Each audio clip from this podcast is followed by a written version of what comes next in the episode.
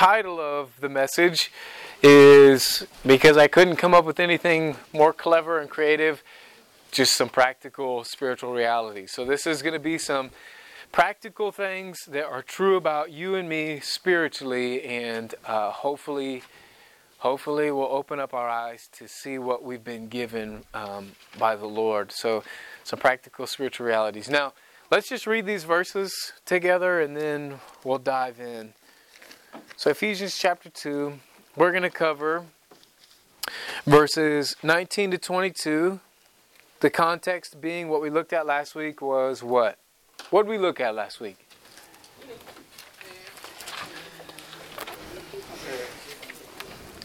Tremont, what did we look at? Um, three people groups. Three people groups, okay? And what were those three people groups? Who can give me one? The church. The church. I like that. Aubrey, was your hand up? The Jews. And Rashawn? Gentiles. Gentiles. Good, right? Now, here's a harder question, and if you if you took notes, it may not be as hard, but if you didn't take notes, it will definitely be hard. What verse tells us those three people groups? Uh, Trevon? 10, 36. Yeah, 1 Corinthians 10:36. Yeah, it lays out. Yes, perfect. Okay, so we looked at the three people groups, and, and what Paul did was he's explaining uh, from from verse 11 to verse 18, he's explaining those three people groups and how Christ came, died, was buried, rose again, and now commissioned that third one that's most relevant to you and me, the church. And he's saying, hey, Jews and Gentiles, it's actually, you know, in Christ, it's one thing, okay? And you're the church. And so as he continues and finishes this chapter, he's going to explain some things that are true of the church, of you and me together. Does that make sense? So let's read them and then we'll we'll look at them. It says in verse 19, Now therefore, ye are no more strangers and foreigners, but fellow citizens with the saints and of the household of God, and are built upon the foundation of the apostles and prophets, Jesus Christ himself being the chief cornerstone, in whom all the building fitly framed together groweth unto an holy temple in the Lord in whom ye also are builded together for an habitation of God through the Spirit. So, verse 19, let's look at it. We'll pull our practical spiritual reality. It says, Now therefore you are no more strangers and foreigners, but fellow citizens with the saints and of the household of God. Now, that's the phrase that stood out to me as I was praying and reading through it. And um, you in your Bible could underline that household of God if you if you want. That seems pretty cool and significant to me that we are a part of the household of God. We're part of the household of God. And Nate, when we pray uh, corporately on Sunday mornings at 8:30, you're invited to that.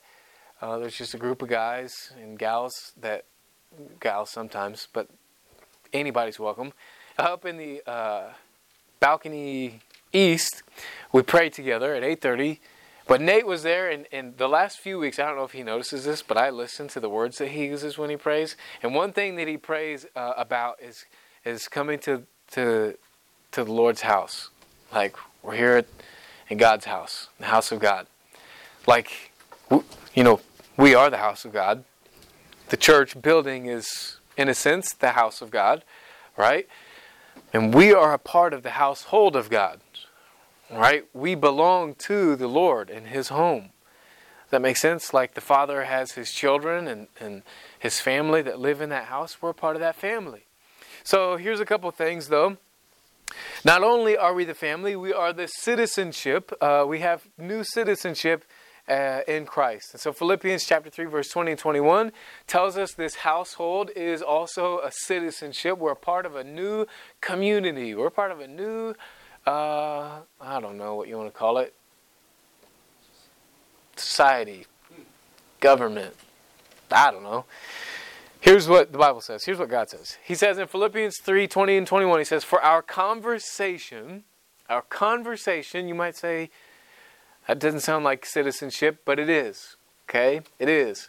The word that uh, is translated into conversation means citizenship. Okay, so our conversation, our citizenship is in heaven. from whence also we look for the Savior, the Lord Jesus Christ, who shall change your vile body, that it may be fashioned like unto his glorious body, according to the working whereby he is able even to subdue all things unto himself. So, in other words, you and I, we ought to we ought to recognize and live like we understand our citizenship is in heaven. You are a uh, ambassador of Christ, which means you are somewhere that you are not related to. Right? You are somewhere where you don't come from. That's what an ambassador does. Our citizenship is in heaven. Your king is Jesus, right? That's good news. Because the government today, I'm not going to I'm not going to belabor this point. The government today and for the last I don't know, 400 years has been whack. It's a great country. It's excellent. I love America. I do. I wish I could wear American flags like on my hats and my shirts. I just don't think that's my style. but I like it. But our government has grown more and more corrupt. And even now, there's there's legislation that's going to be passed that's going to change our lives. If it passes. If it passes through the Senate, I'm telling you what, America is not going to look like it's ever looked before. We're not actually, that's not our first citizenship. Okay, and you, if, if you're wondering, what is he talking about? We can talk about later, but you just need to know that our citizenship, our king, our authority, yes, we submit to the government, but our authority ultimately is Jesus Christ, and that's a good thing. Now, household of God, belonging to the home, the household, the authority, the rulership of God is also we are his family. In 2 Corinthians 6, verse 17 and 18, it says this Wherefore, come out from among them and be ye separate, saith the Lord, and touch not the unclean thing. And I will receive you, and will be a father unto you, and ye shall be my sons and daughters, saith the Lord Almighty. Isn't that a good thing? Some of you, you have absent uh, fathers, you have absent mothers, or maybe you don't have absent fathers and mothers, but you have uh, maybe non believing parents, right? To put it politely. Maybe you have parents who have let you down. Maybe you've got a home situation that's tough. You need to know and believe and cling to the fact and reality that God is your Father. And He will absolutely fill that role, that hole that's in your heart and mind where your parent was supposed to be. Okay? And then and then even beyond that, some of you have excellent fathers and mothers. There's no greater father than, than that which is in heaven. Right? He is a good, good father. And he takes care of his children, and he loves his children, and he leads them and guides them and corrects them and hangs out with them and comforts them. I mean, God is good. He's a good father. And we get to be part of his family. So here's your key point. You don't have to search for a place to belong. You don't have to search for a place to belong. You may just have to see how you fit. And what I mean by that is, practically here at this church, you don't have to go search and find where, you know, you belong because you belong here. Spiritually in the church, in Christ, you don't have to go and search for a place where you belong. You belong there. God provides for you. He's your father. He's the father of this household. You know, in this group right here, I'm not in charge. The father is. Right? But maybe you feel like, I don't know how I fit. I don't know what my place, I don't know what my role is. You may just have to figure that out. Right? The retreat is going to be a good place for you to do that too. But I'll give you some keys to that that aren't going to be on the slides. If you're looking for your place and how you fit in this church or maybe in this ministry specifically, it's going to require you absolutely to be humble you're going to have to be humble and willing to open up to people that you may not know or trust yet. That's hard. That's really hard. To open up to someone you don't know or trust yet, you might be thinking, that sounds impossible. Well, it's not. It's just hard. But I, I can guarantee it's worth it. It's worth it to know your place in a group to know you belong and know how you fit, man, that's a good time. And not many people have that. Not many people have that. So let's look at the next verse, verse 20. Uh, he goes on he says, and here this is this is another practical uh, spiritual reality, and are built upon the foundation of the apostles and prophets, Jesus Christ Himself being the chief cornerstone. Now I sent the link out in the high school war chat, and uh, it was a link to basically an explanation of what a, a cornerstone is. And if you didn't see that or you didn't read it, no no worries. A cornerstone these days is more of a symbolic thing where they put this stone on a building uh, that's made of stones, of other stones, and it has like a, a, date on it or a name and it recognizes some special person. And a lot of times, uh, an article I read says that the stone will be uh, actually hollowed out, it'll be empty, and they put like valuable things that are um, significant to the building in there. And so, whenever, whenever the building changes purposes or it's demolished and they're going to rebuild or something, they have that collection of uh, significant things to hold for history in a museum or something like that, right? But but before it became symbolic, a cornerstone was actually a stone in the foundation of a building that would be the first stone laid, and then the other stones of the foundation would be laid, and then you would build on that foundation right? That we call that initial stone a cornerstone. Jesus Christ is the chief cornerstone. He was the first uh, born among brethren, right? He, he's the first to, to resurrect. He is our He's our older brother. He's the one who went before us. He's the one who lays the foundation for us to have a relationship with the Father. Right? And a part of this foundation, a part of this initial building, is the apostles as we see in verse 20. Apostles and prophets. Okay, so that was a long time ago. Those apostles and prophets, Jesus dying, raising again, that was a long time ago. And that's just the foundation. But here's something else. You and I, we are actually part of the building. We're actually part of the building. So 2 Corinthians chapter 5, verses 1 through 4, it tells us about this house that we are this building, this house that we are. It says this For we know that if our earthly house of this tabernacle were dissolved, we have a building of God, an house not made with hands, eternal in the heavens. For in this we groan earnestly, desiring to be clothed upon with our house, which is from heaven. If so be that being clothed we shall not be found naked. For we that are in this tabernacle do groan, being burdened, not for that we would be unclothed, but clothed upon, that mortality might be swallowed up of life. In other words, you've got this physical, mortal body that is your house. It's the house, the tabernacle of God, actually.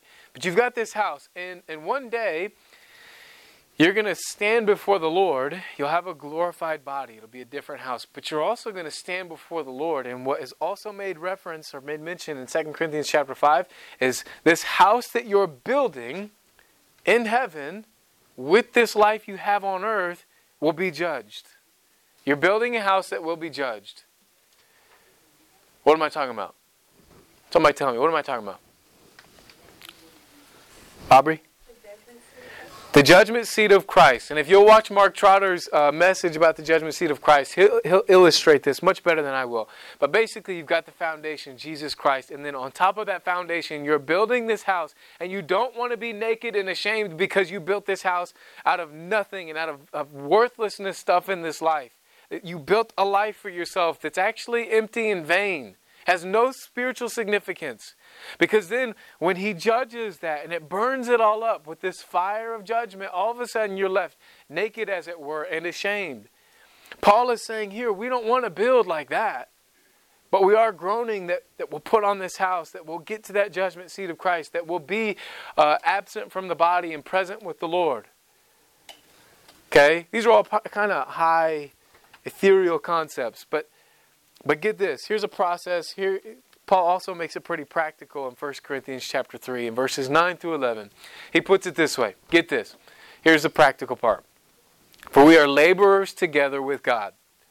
Ye are God's husbandry. Ye are God's building. According to the grace of God which is given me as a wise master builder, I have laid the foundation, and another buildeth thereon. But here it is But let every man take heed how he buildeth thereupon. For other foundation can no man lay than that is laid, which is Jesus Christ. You and I are called and warned to be aware of how we're building on the foundation of Jesus Christ. In other words, how are you building your life? What are you focused on? What are you investing in? What are you doing? Those things actually matter. What are you focused on? What are you investing in? What are you doing? Are you focused on yourself? Are you focused on the Lord? Are you investing in yourself? Or are you investing investing in spiritual things, things that will last forever? And what are you doing? Are you just doing whatever you want? Or are you using your time and energy to invest the Word of God into the souls of men? And I'm not saying that means you're literally preaching the gospel all day long. That's not what I'm saying. I'm saying when given an opportunity, are you stepping forward and saying, Yes, Lord? Whatever it is, God, however you would lead, I'll do it. And I'm not saying that because you should be, you know, intimidated and coerced into doing something I think you should do. I'm saying that because you will be judged at the judgment seat of Christ for what you do in this life. For what you do, not what you feel, not what you like, not what you want to do, but what you do. And and, and in genuine humility, I urge you to get to work. I'm scared, bro. Of the judgment seat of Christ, I'm terrified. I can't be too busy. I can't be too addicted to the ministry. I can't. And neither can you. Get to work. Here's your key point you are part of something much bigger than yourself. You're building a building you're using your life, you're a part of a mission that is far bigger than your individual life. You're actually building a house, you're building a building that belongs to God, not you. You're building a life that belongs to God, right? Which means we are relieved from getting all the glory. The, the bigger building belongs to God, right? Who receives all the glory from our labor. It's not about, you know, you putting together this thing that uh, you can be proud of. It's you putting together this thing that God will be proud of, that God will be pleased in, right? So you just follow His instructions. He gives you all the instructions, all the leading that you could possibly need in how to build this and how to do it. And He uses the leaders in this group and the students in this group to encourage you and help you along. So if you're wondering, I don't know what to do, how do I get to building? Well, just actually ask us that question. Actually ask me, ask one of the counselors, ask one of the, the students in here, hey, what do I do? How do I do that? And we'll figure it out together. Figure out what God wants you to do. Now, for this next point, we have to address an assumption I'm going to be working with. So I'm going to assume something about this group, but I need to figure out where we're at. So I have a question for you, and it may sound silly, but it's genuine. So please be honest. And don't be funny, because you're actually not funny. Sorry, I love you. Who wants to get away with as much sin as you so desire. Not, I'm not asking who wants to just go out and sin as much as possible and you want to kill people and you want to rob banks and you just want to do everything wrong. I'm not saying that. I don't believe that anyone in here, uh, just based on knowing the people in here, I don't think anyone in here is evil. Okay? I don't. I don't think you're wicked. But I want to know who in their heart would honestly say, I actually want to get away with as much sin as I can because I don't really care if I'm accountable to God or anyone else. Anybody in that place? I thought for a second Rebecca was raising her hand. She's fixing her mouth. It's like, actually, I do. Yeah. I don't think you do, okay? I think we, I think we're immature, all of, each of us, right? But I don't think anybody in here would say, you know what, I think I just want to get away with as much as I can because I don't really care. I don't think you're that proud, right? I think I think you generally we generally have our want to set to the right things, as Sam would say. Our heart's desire is to do what's right. And so if that's the case, then we're going to talk about this next verse, which will address your lifestyle, okay? Verse 21 says, In whom all the building, which we are, right? In whom all the building inside Christ, right? All the building fitly framed together groweth unto an holy temple in the Lord. We are fitly framed together. We're, we're the body of Christ. We're the household of God. We're put together and we're growing unto an holy temple, set apart, different, not seeking sin, not getting what we want. Set apart unto the Lord, right? Okay, so individually, we address this uh, with 1 Corinthians chapter 6, verse 19 and 20. Paul says what? Know ye not that your body is the temple of the Holy Ghost which is in you, which ye have of God, and ye are not your own? For ye are bought with a price. Therefore glorify God in your body and in your spirit, which are God's. And that last part is critical. That's the practical part. Okay, you don't belong to you. Your body is a temple and it's to be a holy temple. Why? Because you don't belong to yourself. Therefore, glorify God in your body and in your spirit. Give your body and your spirit, your emotions, your motives, your mind, give all of that to the Lord. Surrender to Him. Stop doing what you want to do. Because right now it's great. If you're caught in a cycle of doing whatever you want, maybe you just haven't hit the end of that cycle where everything hits the fan and you're miserable. Because when you do what you want to do, you can trust me, it's not going to work out for you if you belong to the Lord. He won't let it. I mean, just ask Tiffany about her testimony. She explained all of that, illustrated that very well last week. If you go after what you want, it's not going to end well. Don't do that. Glorify, glorify God in your body and in your spirit. And then collectively, as a group, here's the address to us, the church. Ephesians chapter 4, verse 17 to 24. Got a few verses here, so hang with me. We're almost done here. Paul says this He says, This I say, therefore, and testify in the Lord that ye henceforth, okay, from now on, walk not as other Gentiles walk. Why not? Why, why would he tell you not to walk as other Gentiles walk?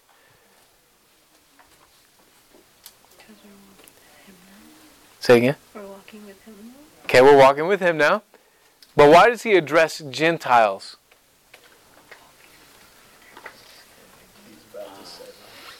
He's, he's about to explain it. How about this? Because you're not a Gentile anymore. That's not who you are. You're like, what are you talking? What's a Gentile? Well, let's explain it, okay? Walk not as other Gentiles walk, because you're not a Gentile. He says, in the vanity of their mind, having the understanding darkened, being alienated from the life of God through the ignorance that is in them, because of the blindness of their heart, who, being past feeling, have given themselves over unto lasciviousness, to work all uncleanness and greediness. In other words, they did whatever they wanted. And their heart was dark and gross. And that's who you used to be when you were a Gentile. He's saying, don't do that. Stop doing that. Don't walk like that. But ye have not so learned Christ, if so be that ye have heard him and have been taught by him as the truth is in Jesus. Okay, so if you've been saved and you've received the word of God and you're hearing it and, and he's teaching you, hey, you don't do that, well, stop doing it, right? We know better. And then he says this here's, here's the practical instructions. He says, That ye put off concerning the former conversation, this time that word means lifestyle, what you do. Concerning the former conversation, the old man. Put off your old man, which is corrupt according to the deceitful lust. Don't you know that your human nature, your sin nature, is vile?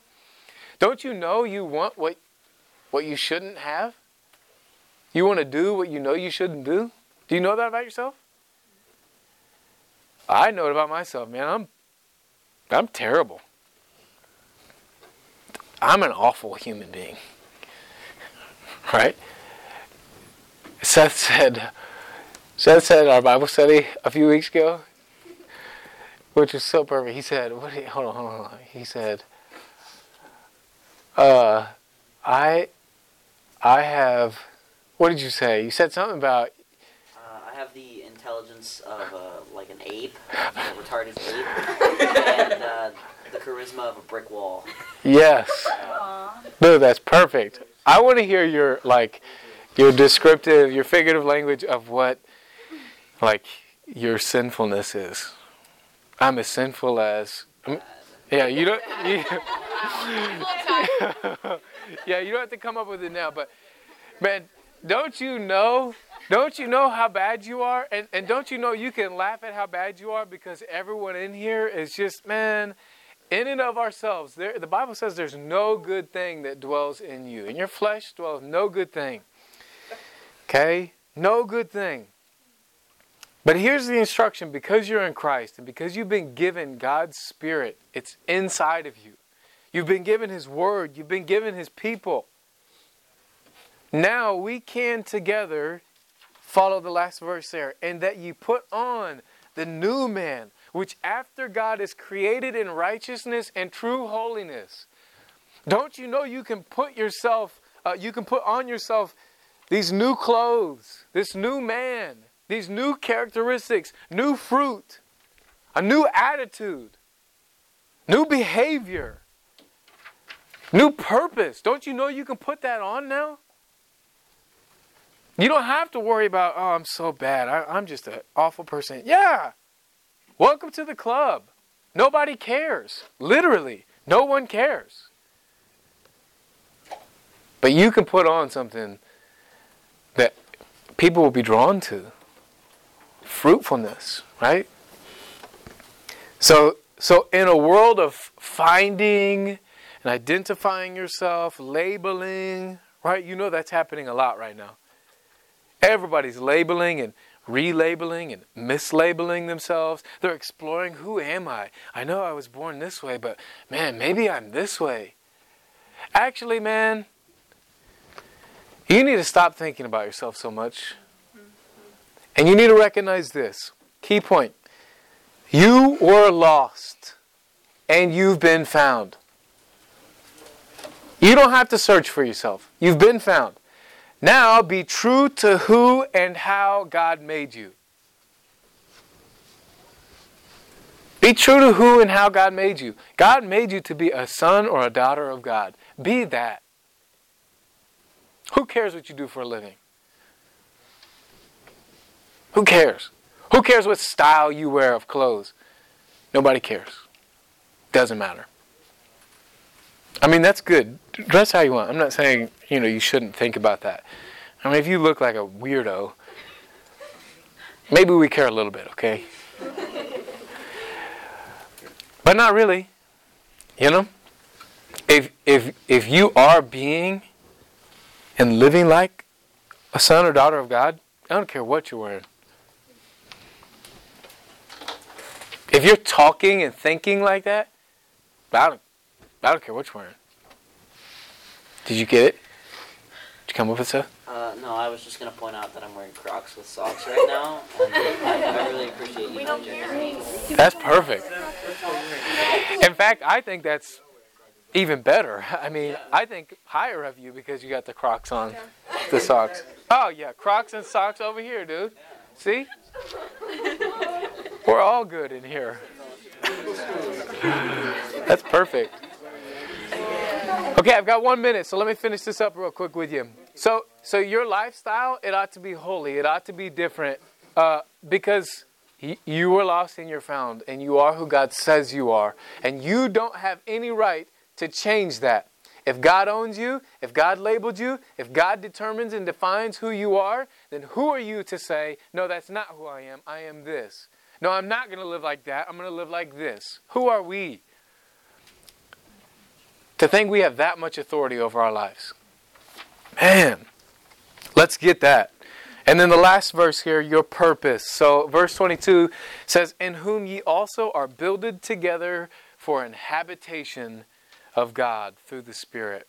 For an habitation of God through the, through the Spirit. We're builded together, and it's, it's for a habitation. You're supposed to be the location where God lives and habitates. Right? Now, I kind of went a certain direction in terms of us being the habitation of God, and and uh, you've been made the dwelling place of God. And I want to look at the lifespan of that uh, of that rent that He's that He's taking up inside of you. Let's look at your security. Hebrews chapter 13, verse 5 says, Let your conversation, lifestyle, be without covetousness, and be content with such things as ye have. For he hath said, I will never leave thee nor forsake thee. God moved in, and he isn't moving out. Romans 8, 38 and 39, on the same thought, the same promise. Says, For I am persuaded that neither death, nor life, nor angels, nor principalities, nor powers, nor things present, nor things to come, nor height, nor depth, nor any other creature shall be able to separate us from the love of God. Where is that love of God? Where is the love of God that we can't be separated from, which is in Christ Jesus our Lord? Well, where are you spiritually? You're in Christ Jesus our Lord. So if you're in there and the love of God is in there, you can't be separated from the love of God. You can't be separated from God. No matter what you do, no matter how you talk, no matter if you wear Crocs with socks or not, you can't be separated from Him. And your purpose is to be His home. So be it. So, what does that mean? How do you be a home? Like this.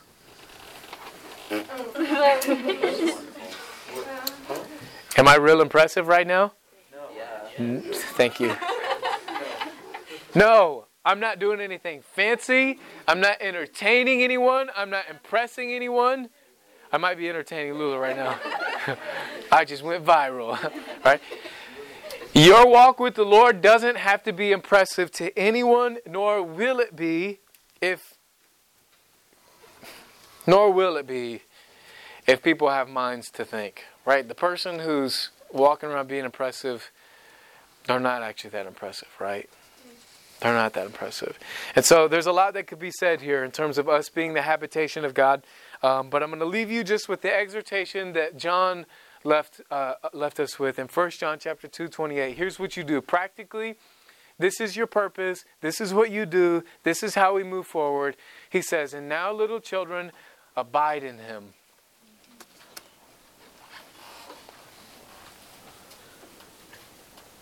Just abide in Him. Hang out with Him. Be with Him. Dwell with Him. Know Him. Know His habits. Know His routine. Know what He does and why He does it. You know, it's like when you live with someone, I, I have come to expect, you know, Josie will wake up and she's either going to come find me if I'm awake and at the house. She's going to roll in, she's going to find me, she's going to sit on my lap, she's going to snuggle up with me. And she's going to do whatever I'm doing read my Bible, working, whatever. I know what she's going to do. I know her routine. Or she's going to get up and go feed the cat. I know what she's doing and I know why she does it. I know what Kylie's routine is. I know about when she wakes up, I know the things she does after she gets up. You know the people that you acknowledge their presence in the place that you're at with them. Know God, man. And here's why it brings us back that when He shall appear, we may have confidence and not be ashamed before Him at His coming. Man, don't you want that? Don't you want to know and be confident that, listen, I know that I've built some things in my life that are going to burn up in the judgment seat of Christ, but I'm confident because, in general, the general bent of my life is that I am given to abiding in Christ, being with Him, walking with Him, following Him, listening to Him, obeying Him, investing the Word of God into the souls of men, whatever and however He calls me to do that. And therefore, because I've abode in Him, I'm confident before Him. And I'm confident because I know that I'm humbled and I'm desperate. And I don't have to be ashamed or shocked when I fall to my knees, head bowed to the ground, tongue confessing Jesus Christ is Lord. that's not going to surprise me. Does that make sense? That's the place we want to live in right now. Confident, because you're abiding with Him. And that's what we do as a group. That's how we'll be fruitful. That's how your friends will come to know Jesus in your schools. That's how they'll come to be connected and established here in the local church. And that's how they're going to grow and be fruitful as well. It's if you and I will just choose to, choose to abide. Just choose, choose to be who God made us to be and do what God made us to do. And then our lives are going to be really, really exciting. Really exciting. Amen? You didn't stop me at 1025, by the way. Were we supposed to? You definitely were.